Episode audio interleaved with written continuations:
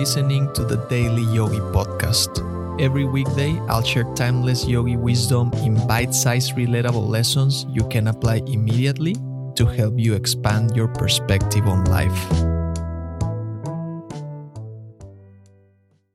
It's that time of the year after the gifts you received or the shopping you did during the season. You come back to reality, to your daily routines, to your boring life, as so many describe it. How amazing does it feel when you get new, shiny things? That sweet dopamine rush. And then it fades away. Your brain normalizes having such material possessions and soon starts wanting something new. That's the nature of the mind. It has always happened and it always will. The hedonic treadmill, they call it the tendency of humans to quickly return to a relatively stable level of happiness despite major positive or negative events or life changes.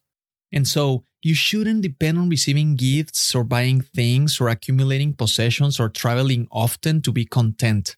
Remind yourself that although those expensive gifts, special events, all those cool new gadgets make your life better in certain ways, happiness comes from within.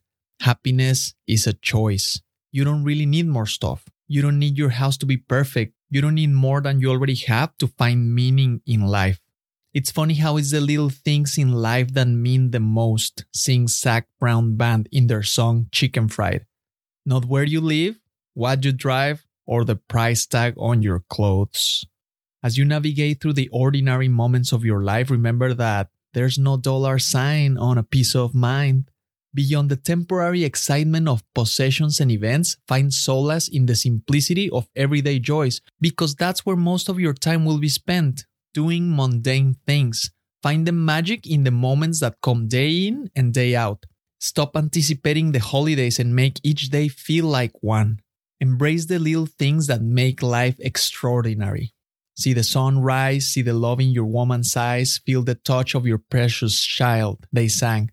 Choose to be present, find gratitude in the mundane, and cultivate joy from within. Challenge the notion that more stuff equals more happiness. Instead, invest in the richness of your inner world and the connections you build with others. Savor the simple pleasures and the daily struggles as well.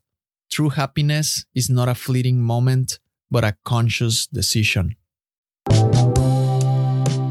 Thank you for listening. If you found value in today's episode, rate the show or share with a friend. And remember, take this reflection into the silence, and I'll see you next time.